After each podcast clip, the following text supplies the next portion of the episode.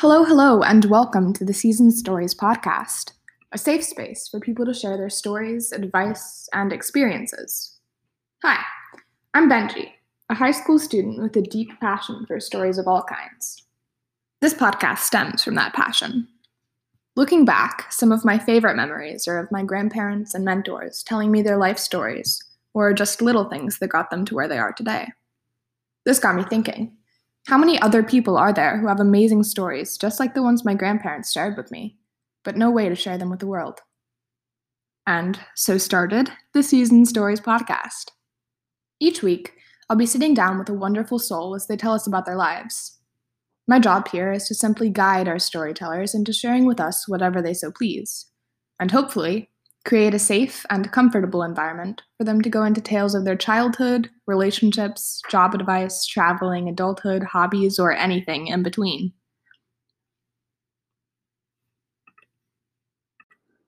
This is actually round two of me recording myself talking about literal nonsense, but I figure it's good practice for my reading. Um, so, this is where all of the juicy stuff would go. Um, obviously, Mr. Ronnie Mounts and I would be talking, or whoever else was on the podcast during this time.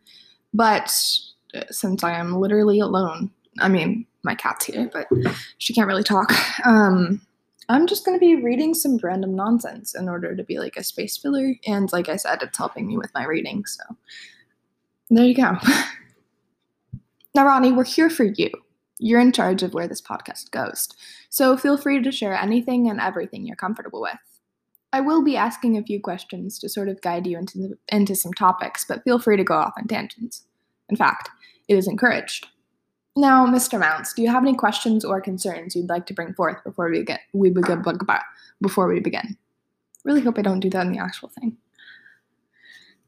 He goes, uh, just one. Um, why do you get rid of all your hair? and I go, I'm lazy. I didn't want to have to brush it no more. And, um, I, I lie. That's what I say. In reality, don't tell anyone. But it was kind of a life choice. I was like, man, my self worth is not determined by the amount of hair on my head. So I cut it all off, and now I have no self worth. Wonderful. Let's hop right into it then. The Hatfields versus the McCoys.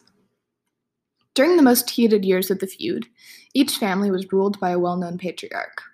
William Anderson Hatfield, known as Devil Anse, had the appearance of a backwoods, rough honed mountain dueler. By the 1870s, Devil Anse was an increasingly successful timber merchant who employed dozens of men, including some McCoys. On the other side of the feud stood Randolph, old Randall, McCoy. Though not as prosperous as Devil Anse, Randolph owned some land and livestock. Both families lived along the Tug Fork in the Sandy in the Big Sandy River, which snaked along the boundary between Kentucky and West Virginia.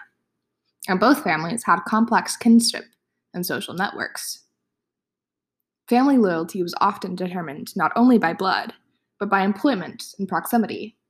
The families often intermarried and sometimes switched family loyalties, even once the feud had started.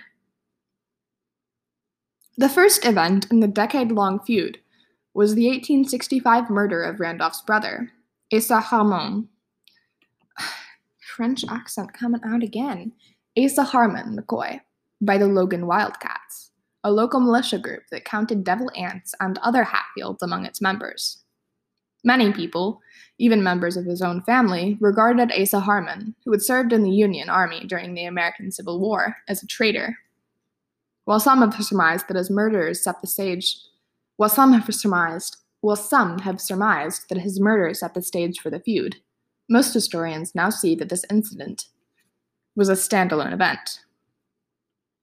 Relations between the two families continued to sour over the next decade, before flaring again over a seemingly small matter a dispute over a single hog.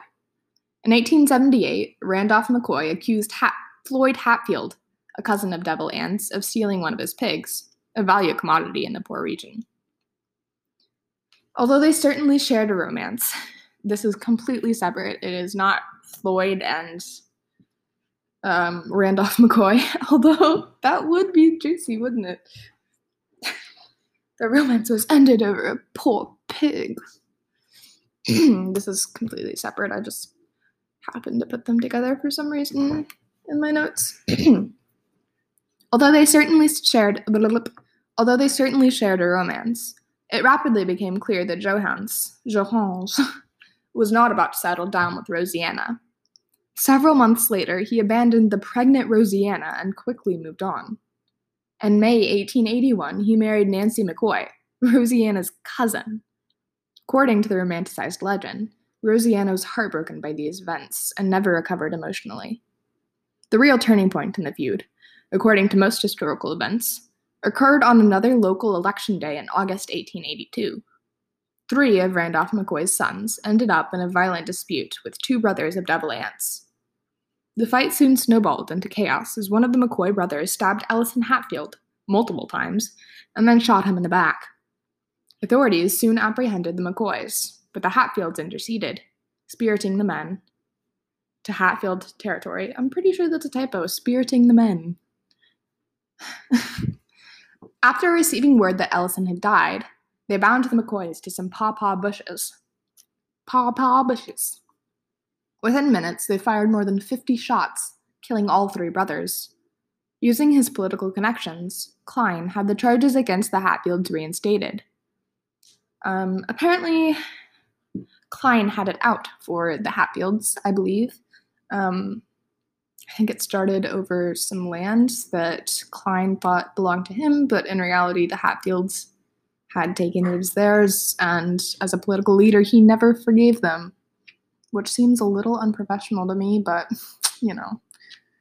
So he had the charges against the Hatfields reinstated. He announced rewards for the arrest of the Hatfields, including Devil Anse. New Year's Massacre. The trial began in 1889, and in the end, eight of the Hatfields and their supporters were sentenced to life in prison. Ellison Mounts, who was believed to be the son of Ellison Hatfield, was sentenced to death.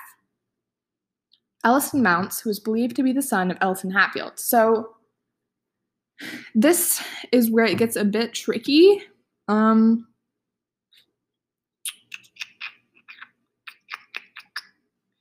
um, okay, Ellison's mother, who is Harrison Mounts, this is um, Ellison Mounts, not Ellison Hatfield, um, was married to Ellison Hatfield, but ended up divorcing him and marrying Daniel Mounts. And then um, Ellison Mounts, who's the son of Ellison Hatfield, um, decided to take the name of Mounts after Daniel, who is his now stepfather. Um, I got that very confused. I thought that there was an affair and false naming of sons involved, but no. So there you go. Ellison Mounts, who was believed to be the son of Ellison Hatfield, which we know is now true, was sentenced to death. Was sentenced to death. Nicknamed, I can't read now. Nicknamed Cotton Top, Mounts was known to be mentally challenged, and many viewed him as a scapegoat, even though he had confessed his guilt.